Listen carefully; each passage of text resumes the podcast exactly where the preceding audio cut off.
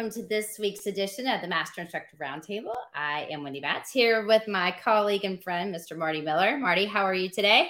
Great, Wendy. Appreciate that. Hope you're doing well. Oh, always. You know, I'm I'm actually excited about this week. A, we are live. So if you guys have any questions or comments as Marty and I are talking about the content today, please feel free to put it in the comment box and we'll be sure to get those questions answered. And also thanks for joining us. Um, but this week we are talking about the near and dear OPT model and going through doing a review because I think sometimes it's good for all of us to take a step back and make sure that when we're talking about integrated training and we're talking about stabilization, strength, and power, we're all still talking the same language. And sometimes this can get confusing, especially if you're new to NASM. Yeah, Wendy also, you know, travel in the country, I run into a lot of NASM CPTs, and you know, ask about a superset or a phase of training. Sometimes they they stumble and they're like, "Ooh." So you know, to me, it's like this is something you want to always use. The model's always your best friend you know the more and more you use it the more and more you're going to memorize it and put it into your everyday practice. So you know i think it's going to be good to to review that and i bet you there's going to be some uh, people here like you know what? I haven't really focused on that phase or i forgot why that phase is where it's at too. So i think that um, hopefully we bring some light to why you and i just absolutely love the model and live and breathe by it daily. Yeah and i think too just kind of a, a understanding of human movement science and the different types of progressions that we do and why. Um, I think it's a it's a good reminder. I mean, I know on the NASM Facebook page, actually, just a few minutes ago, I was looking at it, and there was a, a great comment that was made in there. It was someone that apparently is um, you know has a lot of muscles. So i don't know if they're a bodybuilder or what the case is but they were saying that now they're integrating and really focusing back on phase one that all the people in the gym are like staring at them. And is that a bad thing or a good thing? And to me i think it's a compliment which is what i wrote. I'm like good for you because a it's a great way to build business. B it's something different and it starts a conversation.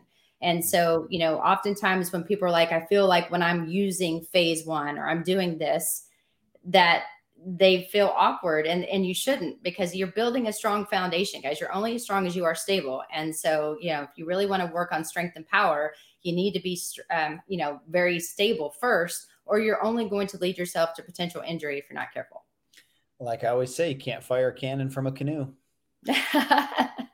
Very true. So that's actually what we're going to talk about. We're going to do a quick review about human movement system we're going to talk about integrated training. We're going to talk about different periodizations and when you should go up, when you should go down.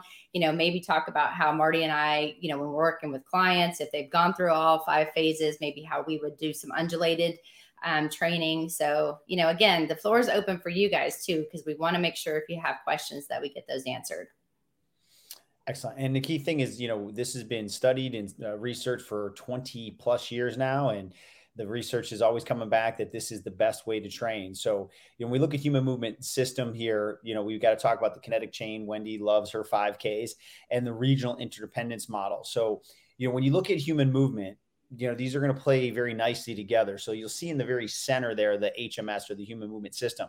So you've got the nervous system that communicates to the muscular system to fire and then that will move the skeletal system. Now, as fitness professionals, we're going to focus primarily on that nervous system and muscular system. As an athletic trainer, if there's physical therapists in here, Wendy has the manual therapy license. There's a time and a place that you may actually go focus on the skeletal system. But if you're doing your job, going through your assessments, doing the soft tissue work through self myofascial techniques, following the right form and technique for our static stretching, moving into the active and dynamic stretching, by going after that nervous system and the quality of muscle recruitment and getting people to have their five kinetic chain checkpoints in order and activating the right muscles at the right time, a lot of times the skeletal system will do as it's designed or will improve its movement. Just on occasion, if you run into something where there's movement that is not improving like you think, one, do a, another reassessment, make sure that your client is doing everything you've asked them to do, because sometimes they're like, kind of maybe, yeah, I'm not really doing that, my homework.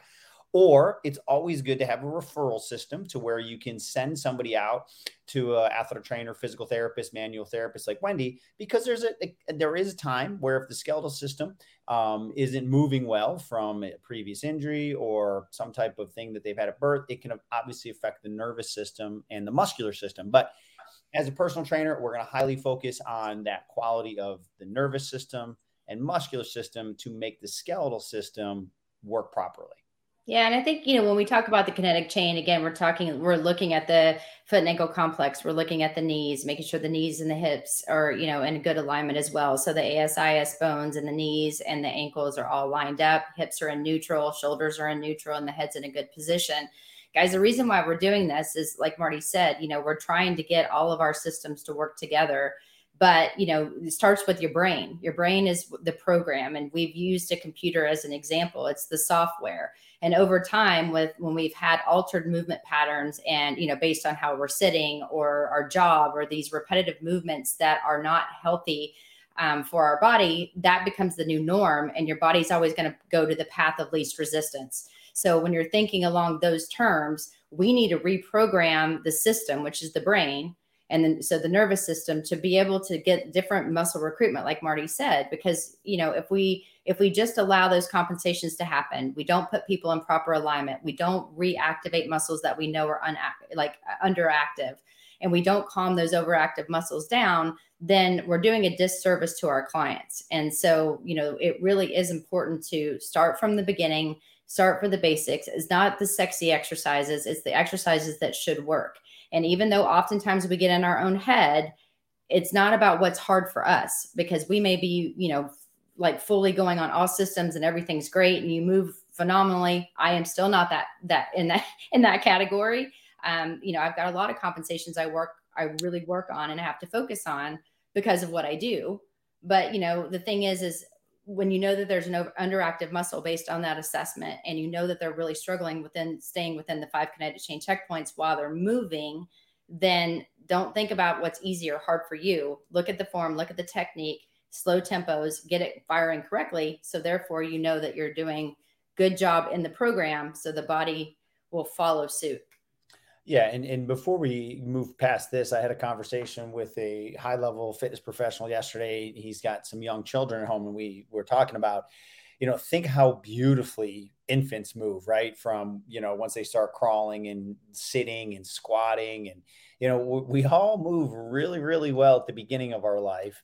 And then over time, due to a lot of different factors, we start moving poorly to different levels. So, if somebody says, "Oh, I've always moved like this," mm, probably not. It's just they can't remember when they haven't moved like that for a long period of time. And you know, I was walking through the airport yesterday, and I would see one foot turned out 30 degrees on one side, and somebody would have both feet turned out, and like you start to see these. So these are correctable.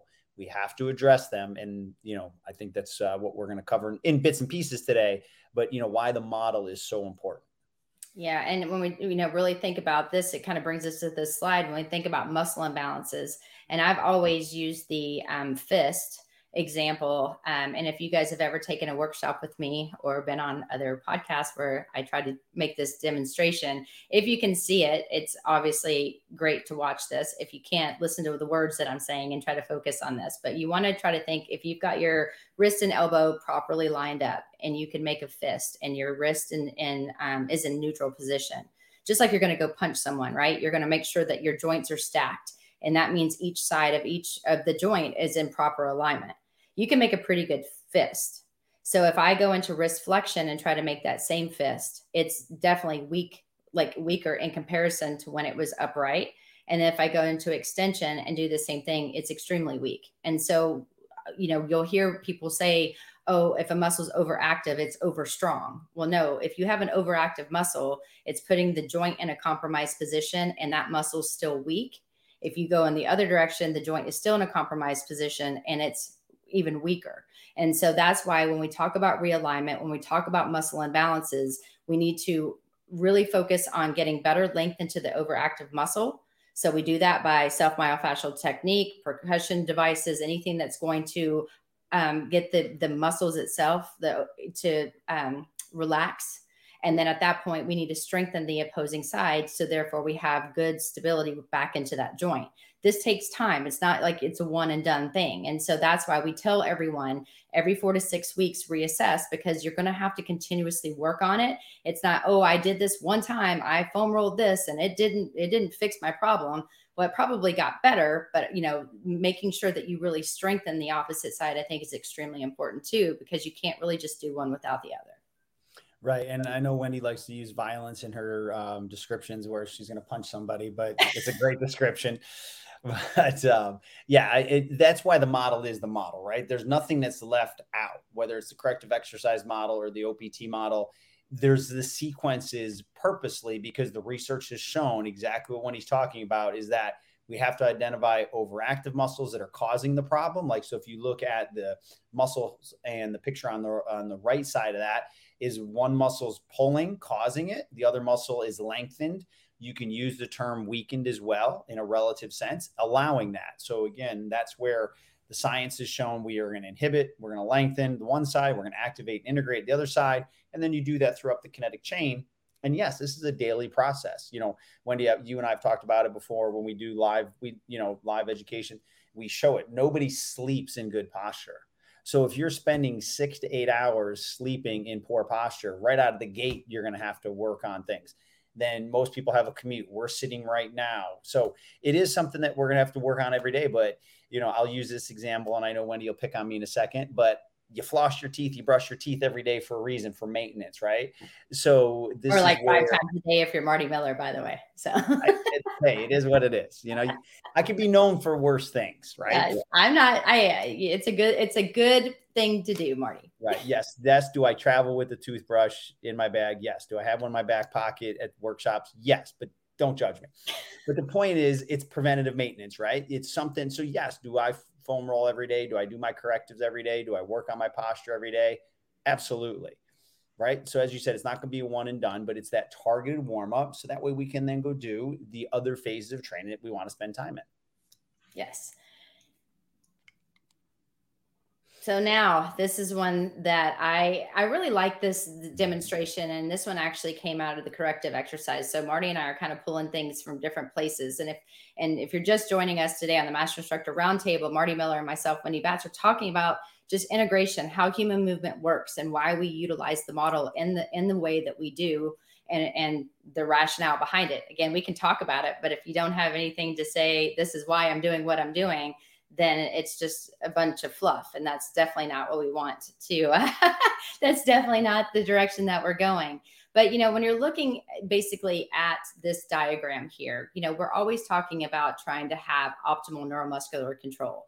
And Marty said this on slide one. You're, you know, we're trying to get the right mu- muscles to fire at the right time and the right plane of motion.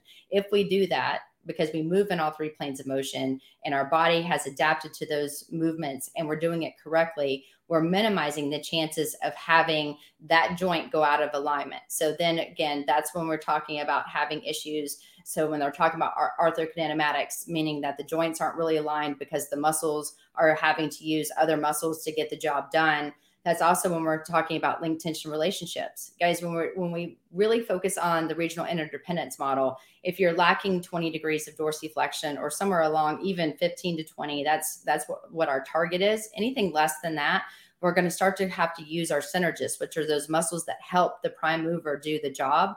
Well, then if those synergists are helping another muscle do something and they're not working on what they're supposed to be doing, then they're going to have to go all the way up the kinetic chain by borrowing a friend to get a job done. And so that's kind of the whole purpose of this model. We're trying to make sure that we don't have one side that's lengthened, one side that's overactive. We're trying to make sure that our joints are in proper alignment.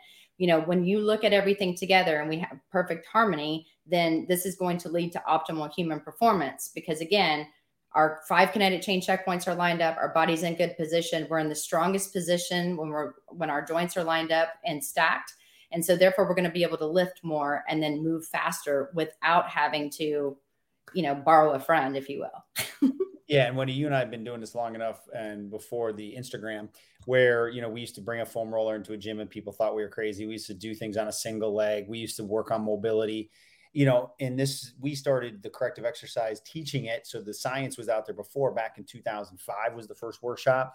And now everybody's talking about mobility and they might use a different term, but at least now I think you're going to get less pushback. Um, I know in the industry, but even with your clients, mobility now has become cool, right? Working on these little ranges of motion has become cool. but don't just go on Instagram and find something and throw it in there. You've got to take that from an assessment standpoint, put it back in there where it belongs for that person. And now you're going to improve their human movement. So, we, you know, anything you see in that, I promise you, NASM was the one waving the flag back in the early 2000s talking about this, but now I think it's been widely accepted. And, you know, Wendy, you know the day when, you know, we used to talk mm-hmm. about corrective exercise and that people thought we were nuts. It was just get stronger. That's how you prevent injuries. But people figured it out. Getting stronger on dysfunction is just stronger dysfunction. Yes. Bad programming, bad programming. And so, you know, uh, this is a question, Marty, I know you get a ton. I've gotten it in every single workshop. And that's one of the reasons for today. We're really talking about things that we discuss live, things that we do. And when you're thinking about integration, there's a certain uh, approach to it. But the comments that we get is, how do you fit all this in? I don't know mm-hmm. how to do all this in 45 minutes or an hour or whatever. And my question is why? Because I've done this for over 20 years. I'm able to integrate all the things that I need to in order to follow a systematic progress or a, a progression, even in that one particular workout. And so when you're thinking about having the assessment and knowing exactly what muscles you need to target, guys, if you look on the solutions table after you've done your overhead squat or your single leg squat, and you start to look at the common compensations that you're seeing, there is going to be certain muscles that you're going to see repetitively based on the compensations that you checked yes on. And so if you only have 45 minutes or an hour, then only foam roll three or four different uh, you know areas you know maybe even just three but give them homework to do. Give them you know a list. Hey this is how i want you to foam roll and i want you to take some initiative and do this on your own. So therefore we're going to start to see progress faster and this is going to make you feel better. They have to also want to own their journey and you're there to be the, the the provider if you will. So foam rolling and then and then immediately going in static stretching three different areas. And usually i would say you know it's usually the foot and ankle complex so we start to really focus on stretching and, and foam or you know foam rolling or so the calves. Usually the tfl is a mess or the hip flexors are a mess because people are in a seated position or have an anterior pelvic tilt. So i usually focus on another area of the hips. And then I usually see the lats if their arms fall forward, if they have rounded shoulders, if they have any of those, the lats play a huge part in that, as well as the lower back arch that you're going to see. And so those would be the three ones that I would do. I wouldn't sit there and foam roll or stretch every single muscle that I knew needed it because I do have a timeline and I need to be considerate of that. Plus, if you have a really good rapport and your clients are starting to understand what you want, have them come in 10 minutes before the time they meet with you and get that done. So as soon as they're done, they have lengthened those overactive areas that you wanted them to. So then when they start with you, you immediately go into activation, which is the core strength and stability. So those are your planks, your bridges, your, you know, whatever it is that you need to target for the other side. And then, you know, cardio to me, I don't usually add cardio in like five or 10 minutes on a bike or a treadmill. They can do that on their own. So I do more of a vertical load for my weight loss clients. That's going to get their heart rate up. That is going to be cardio throughout their program. Slow tempos, one exercise right after another. So yeah, I don't take 10 minutes to do cardio because they're already going to be warmed up if they foam rolled correctly, if they've gone in and done static stretching. So I'll go from core, I do a balance because remember, now that we've activated the other side, we've got to make sure that our joints know that when they're stacked, how to play with each other. And that's really where ba- balance comes in.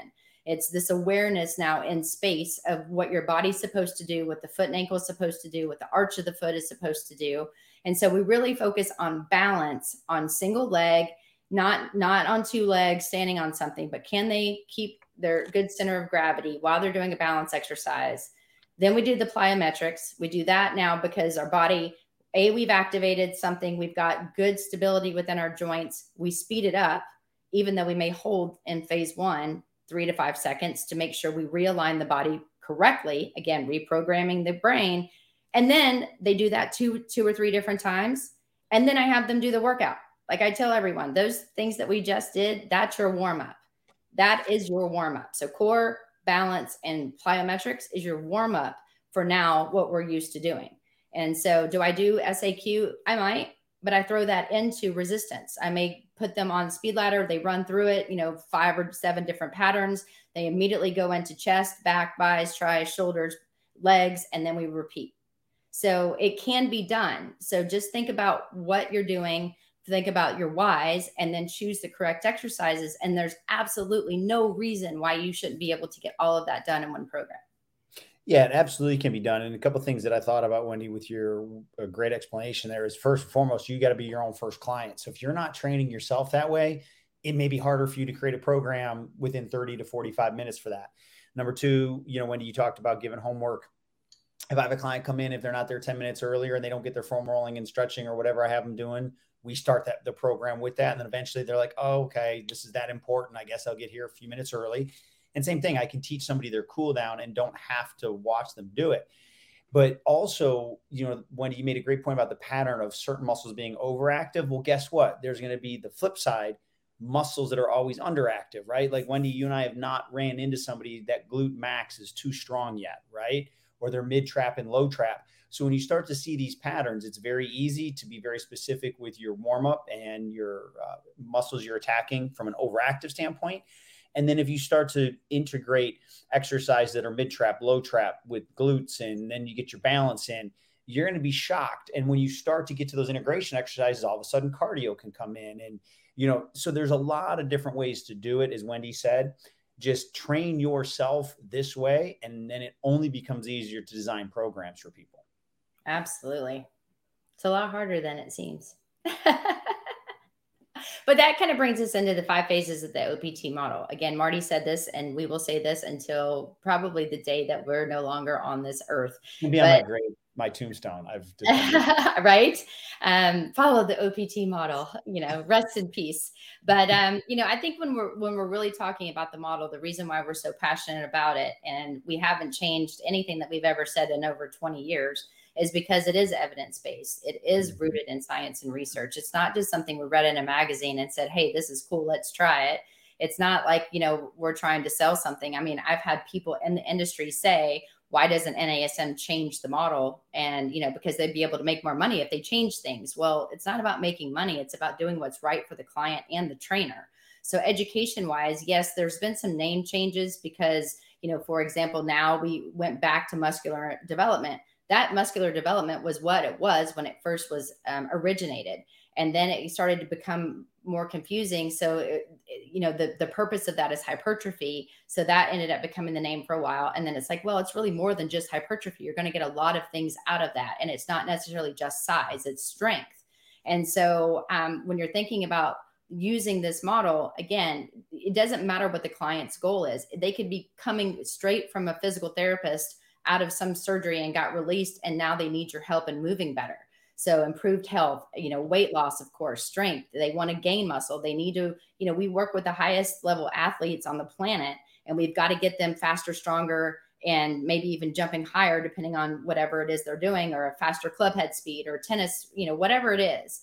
All it doesn't matter the sport the goal is still the same movement movement quality and then being able to build upon that. And again, it always starts with phase one, having that good foundation, because think about if you don't have solid ground and you build a house on top of it, and then you have all these bells and whistles, you could have this uh, unbelievable mansion. But if your foundation itself isn't stable and strong, it's going to break apart. And you did all of that for nothing. Your yeah. so, no, I, I agree. And so for me, it's move well, move well under load, move well at high speed. It, but it has to come back from moving well. And that's where you know, when I saw this the first time um, back in the early 2000s, it was that light bulb moment going, this is it. This is, I've learned about all these other things. I knew about them all, but I didn't have that sequential process to put them in order. So, uh, and I've been using it well over 20 years with myself and elite athletes um, to what I call the everyday athlete. And the results are phenomenal. Just you got to get in there, practice it, understand the concepts behind it, and you're going to see great results for yourself as well as your clients. Yeah. I mean, even before NASM integrated or, or integrated, uh, before NASM actually adapted this methodology, you know, they were saying they were missing a system. They were teaching people how to work out, they were teaching people body part exercises, but there was no foundation and reason for why. And when they met Dr. Clark, who was the creator of this OPT model, um, it was something that that made sense. And so that's why it was put into NASM. It's always been a gold standard We don't really, you know, stray from it because there's no reason. But it's also important to say that the model is not rigid. It's not that this is the only way to do things. These are the only exercises that you can do in each phase.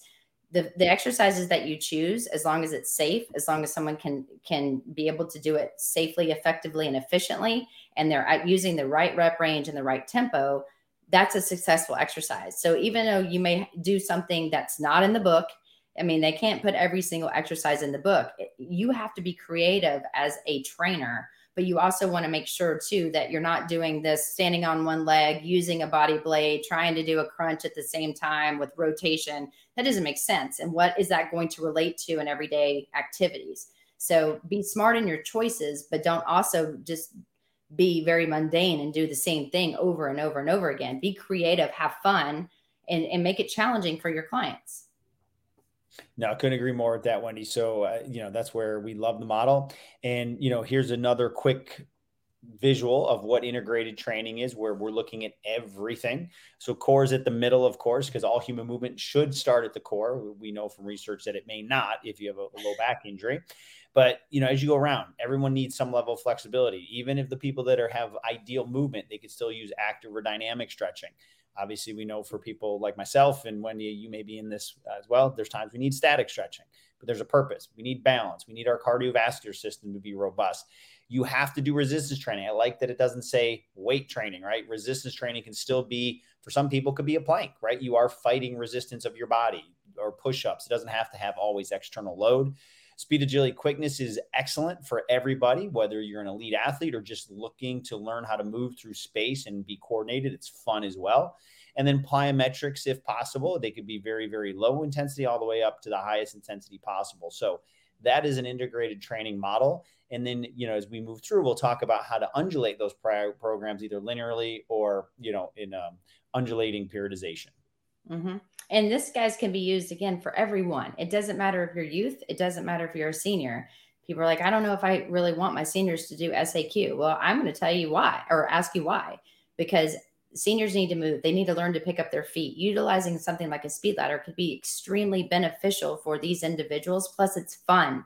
You know, we think when when people start to age that we have to be very, you know, like sitting down on a machine. It's the only way because I don't have to worry about them falling. Well, first of all, if you train them utilizing the model and they are working on balance and they are working on stabilization, moving them through the model may not be as fast as they possibly can, but it may just be getting them to move in different directions, picking up their feet, you know, going in the sagittal plane, frontal plane, transverse plane. It can be super beneficial. Plus, if you're working with youth, it can be extremely fun, but it's also going to help them in activities, especially in sport, that they're going to be doing either at that time or in the future. And it's all relative, right? Speed to somebody may or may not be to somebody else, but as long as it's what they can control. Exactly. So I like this picture here because I do again think things are changing. But when we got into this industry, everybody wanted to work on the water line and above where it's the power, the you know explosiveness, all the cool stuff that people used to think was only cool. But we really need to work on what's below that water line, right? Proper movement, functional movement, stability, mobility. So that's where we've already talked about it. We don't need to go into too, too much depth, but the model's built off either corrective exercise and or stabilization endurance. That's what's below the water. That's holding the rest of the iceberg up. Then you get into the strength endurance, potentially muscular development, max strength, and the power. And that's the athletic performance side. But you can't, you know, as we say, you got to earn the right. You can't move at high speeds if you can't move slow and controlled. So, you know, like if you visually show this to your clients or go through the steps of the model, I used to draw it out and nobody argued. If I said, okay, here's where we're going to start for the next two to four weeks, then we're going to go here, then we're going to go here. They're like, oh my God, you're blowing my mind. I didn't know that fitness was, I just thought we came in and did stuff. So, earn the right to get above that athletic performance, the water line. And, you know, but you got to build that foundation. You got to have that iceberg below the water to support what's sitting up above it. Mm-hmm. And when people say, you know, well, I want a six pack abs and I want this, it's important to say too, we need to train from the inside out. We need to train. People don't like phase one because we're really focusing more internally, you know, intervertebral stability, trying to get, like you said, proper movement patterns, Marty, you know, in, in our joints in better alignment so we can do the cool things that everyone wants to do and sees But you know, just think you can crunch all day, but if you're really not stable, you're actually putting more you know overactive you know or overactive you you could be more overactive in your psoas you know because your your hips aren't in a good position. That attaches to every one of your lumbar spine. That's going to increase low back pain. So there is a purpose and a process. And so if somebody says i've got low back pain but i also want to look this way then say okay we need to fix some of this so therefore i can get you out of pain. Again we're not dealing with quote pain. It's just their terminology of that. We're really thinking trying to get get the discomfort to to lay off. And usually by just trying to get better alignment within certain regions of the body that discomfort goes away. And so therefore miracle number one their mind's blown as you say marty. Um, but then you can start to really hit the the muscles that people can see. Plus if you have them you know moving constantly they're doing vertical loads they're going and they're watching their diet they are going to start to see those muscles quote pop in in relation to if you know them staying under the layers and layers of fat that they may have that we also need to deal with. Right. And, you know, for anyone that's just joining myself, Marty Miller here with Wendy Batts on the Master Instructor Roundtable, we're doing kind of an NASM OPT review and talking about integrated training, kind of doing a reset on why the model has been the, you know, success it has for 25 plus years and why hopefully all of you have taken this and just getting you reset on, you know, understanding the importance of the, you know, exactly what we do with our movement assessments and then our very specific programming through the different phases. So as we move forward here, now we can talk about, you know, how we want to progress, right? So when you look at intensity and duration, you know, people are like, "Oh, I'm in the gym working, you know, killing it for two hours." Mm, define killing it, right? And I heard this the other day, and I can't remember who said it, but if you're doing high intensity every day, you're not doing high intensity, right? So, you know, there's the specific work to rest ratio, there's everything we have in the acute variables, and that's why we do what we do. So that's why this is a phenomenal linear model that you're going to start with lower weight, higher repetitions, longer time under tension, and then you're progressing through where eventually you get to power, where it's very explosive higher intensity, but then you would need longer rest intervals. So it's all built in there for you. So we look at a traditional method of program design, you know, we're talking about aiming to gradually increase the intensity of the training load while simultaneously decreasing volume over that set period. So you can see here, we took this right from um, table 21-1. You can see the time frame here, you know, week one to four, basically the research shows it takes about two to four, maybe six weeks for the body to adapt to a phase of training, depending on where you are. So, weeks one to four, stability, muscular endurance, light to moderate load, you'll see the percent of 1RM. Then, weeks five to eight, we may go into hypertrophy, muscular development if it's a goal, and in strength. Moderate to heavy loads, you can see the 1RM moves up. So, the obviously the repetitions would go down. And then, week nine to 12, we're doing max strength into our power. So, heavy to maximal loads, 85 to 100%. So again, this is where we need to be able to slide through this. And I'm going to pick on men. Most men stay in the muscular development phase. You know, instead of four to six weeks, they do it for about four to six decades, right? They just, that's all they do. And then they wonder why they get injured or don't see the results. So Wendy already talked about it. We don't need to review it. You can get goals in every phase from the pre the previous phase, right? That's why they're stacked up that way. So don't think that if you just want muscular development power, that's where you need to go. You need to earn that by going through all the previous phases. Very well said. And, when you look too at these percentages, people are like, well, how, how do I know if I'm at this percentage? Guys, that's the importance of the acute variables. So when we talk about acute variables, again, that's just the sets, the reps, the tempo, the rest periods, those are the acute variables. And when we say a slow tempo, it, would be really focusing more on the eccentric contraction. So, you know, like a four, two, one in phase one, you know, in phase two, when you're doing the stabilization, it may be a three, two, one because of the superset, the strength part may be two, zero, two. Well, how do I know this? A, it's all in the book. It's all in the book. But the reason why sometimes we put numbers to it is because, you know, one, two, three, four, you know, if somebody says count to four versus one, two, three, four. So tempo is going to play a huge role in it. And if you don't think that it really matters, try to do 12 to 15 push ups, going down for four seconds, pausing at the bottom of that for two seconds, and coming up, adding the plus for one, and doing that 12 to 15 times. You can see it's very difficult to do and maintaining proper five kinetic chain checkpoints, making sure the head doesn't fall, the back doesn't arch. All of these things are really, really important. And when somebody can't do that, they have, as Marty says, earned the right to really go into doing something faster. I don't care how fast you can move if you can't move with the right muscles, because like we said, we're only going to increase compensation patterns if we don't nail it from the start. Yeah. And if you don't know the weight, if you fatigue at the whatever reps, the percentage is already there. So don't worry. The percentage is a guide, but just if you're fatiguing at the reps for that uh, particular phase, you're good to go. Yeah. So if you say 12 to 20 and they could do 21 or 25, it's way too light. Right. Way too light. If you say 12 and they could barely get six, but you're they're just pushing through it, it's way too heavy. That's where the percentages come in. Right. And then, you know, changing, we get this question all the time. What do I go through the model and keep going through the model? Yes, you can, right? Because stabilization the next time around could be more challenging. Strength endurance could be more challenging. Power could be more challenging. Or once you've gone through the model linearly the first time, then you can undulate. So you'll see just as one example here Monday, I might do muscular endurance.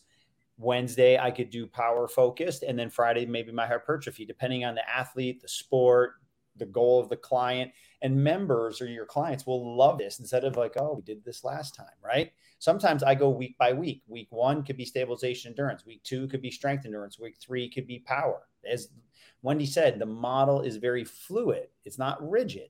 You just have to understand the why. I've done it before where i warm up with stabilization endurance then i do a set of strength endurance and i finish with power so there's ways that you can change things up but there's always a scientific rationale behind it so, you know, I think it's this is an easy example of that undulating periodization where day one, I do one phase, day two, eh, that week, I do a different phase, and day three, I do another phase. But be flexible with it, but just understand the, the, what you're doing and the why and where you're putting what type of workout based on their activities or if they're playing a sport, right? You may want them to be fully recovered. So that's where the rationale has to come in. And then maybe Tuesday, Thursdays, their speed, agility, quickness in or a cardio day, however you want to do it but you can use the model both ways. We just highly, highly recommend if you're going to undulate it, you should go through the model linearly the first time. So you've made the adaptations of each phase. And I'm going to throw something in there too, because again, if you're like, let's say in phase three, you you know you graduated from phase one you did the supersets and all the things right in phase two and you're really trying to build hypertrophy and it's three days a week. If you're not breaking it up into different body parts, sometimes and you're doing total body every time you're in phase three, or especially when you get to phase four and you're doing one to five repetitions or five and it's power, then it's okay if you're in that one particular phase to throw in a phase one or phase two, you know, anywhere within that. So, you know, for example, doing phase five three days in a row that's really hard to do and it's a lot to ask on your body so we need to make sure that we are a fine moving machine each and every time so maybe it's power on monday phase one to reestablish proper activation and patterning so when i go into friday i can have that same power again and right. so it's not that we have to just do four weeks only in that one phase. As you progress up, sprinkling in phase one and two is going to help you optimally get to the the higher phases and ensure that you're keeping the right muscles firing at the right time and the right plane of motion. So don't just think when we, when Marty says linearly, yes, you have to you can't just have a crummy day and you're only in phase 2 and throw a phase 5 in there just so you can throw stuff around. That is not going to be beneficial for anyone and that could actually in like bring us down to phase 1 because they got injured. So it's one of those if you're only in phase 2, then maybe undulate phases 1 and 2. Phase 3 yeah, undulate 1 and 2 and 3 and so forth. Yeah, sorry about that, Wendy. I thought you paused there for a second. So even what I'll do is if I'm doing any of my phases, I will warm up with a few exercises of phase one, and sometimes I will purposely do my last exercise or two back to phase one as a reset when I'm fatigued. I'm picking an exercise that I can still control. I'm not picking the hardest version, but it really makes me lock in and finish off back into that stabilization endurance after I just fatigue myself with a strength endurance or a power workout, right? So again, that's where, as you're saying, when we can get creative with it. Mm-hmm. Very cool. It's so much fun. So Wendy, if you want to go through the key takeaways. Yeah, I mean, guys, you can tell Marty and I love this. I mean, we teach this for one day, two day, every time like we present on it, and it's because it works. And that's one of the things. It doesn't matter what goal your client has, as long as you set realistic goals and realistic timelines, any client can reach any goal safely, effectively, and efficiently, as long as you're programming correctly, you're reassessing, you're reevaluating goals, and you're choosing the right exercises for those individuals. So, are you using the model? And if you are using the model, are you using the acute variables? Because the tempo is super, super important. So, slow it down, speed it up, whatever it is based on the phase that you're in. But the model works, it's evidence based, it's research. Quality is over quantity. If somebody's starting to break down, you have them going to 12 reps, they're on 10, they're falling apart, you shut it down right then. And then the next set, you're going to lower the weight and then try to get back to that optimal rep range again. So don't just do it to do it. Do it with intention, do it with quality, and maintain those five kinetic chain checkpoints. So therefore, you know you're going to, to do it correctly.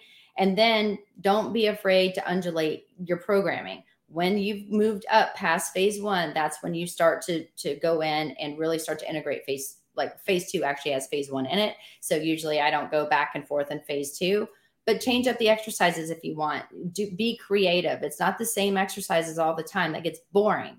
But if somebody's new to these movements, it's okay to do them back to back until they start to understand what you're asking. And then you can become more creative because usually those are the the fundamental movement patterns that you need. So when you get to these more complex exercises throughout the model, the body's ready and prepared for that.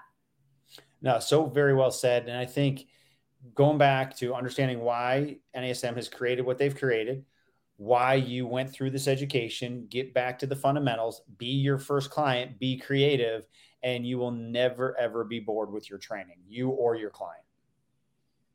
Nope. Excellent. Wendy, uh, give all these amazing people your contact information. I know. We didn't have any questions, so if you guys do have any questions before we end the podcast, please be be um, feel free to enter them now, so we can make sure we get those questions answered. But if you think about something later based on what we're saying, or you're listening to this after the fact, you can always email me at wendy.batts at nasm.org, or you can find me on Instagram at wendy.batts13. And my information is coming right up. So, same thing. Feel free to reach out anytime. So, dr.martymiller72 and then email marty.miller at nasm.org. And just as a last reminder, if you are NASM credentialed and you're not on the NASM CPT Facebook page, that's another great way to interact with a lot of people. This is where we, uh, Wendy and I are both very active there, and this is where we get a lot of our ideas for the content. So feel free to jump in there and or reach out to us. So Wendy, Great work as always. And since uh, it doesn't look like there's any questions coming in yet, we'll wait for them to come to us individually. But for those of you that joined us today, we greatly appreciate it. And we look forward to seeing you on the next Master Instructor Roundtable.